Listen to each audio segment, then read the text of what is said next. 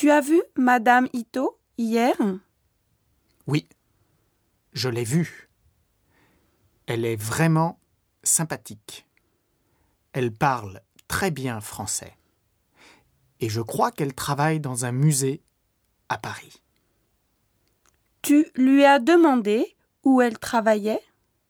Non.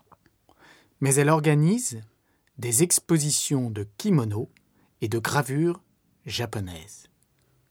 Je pense que les Français apprécient beaucoup l'art japonais.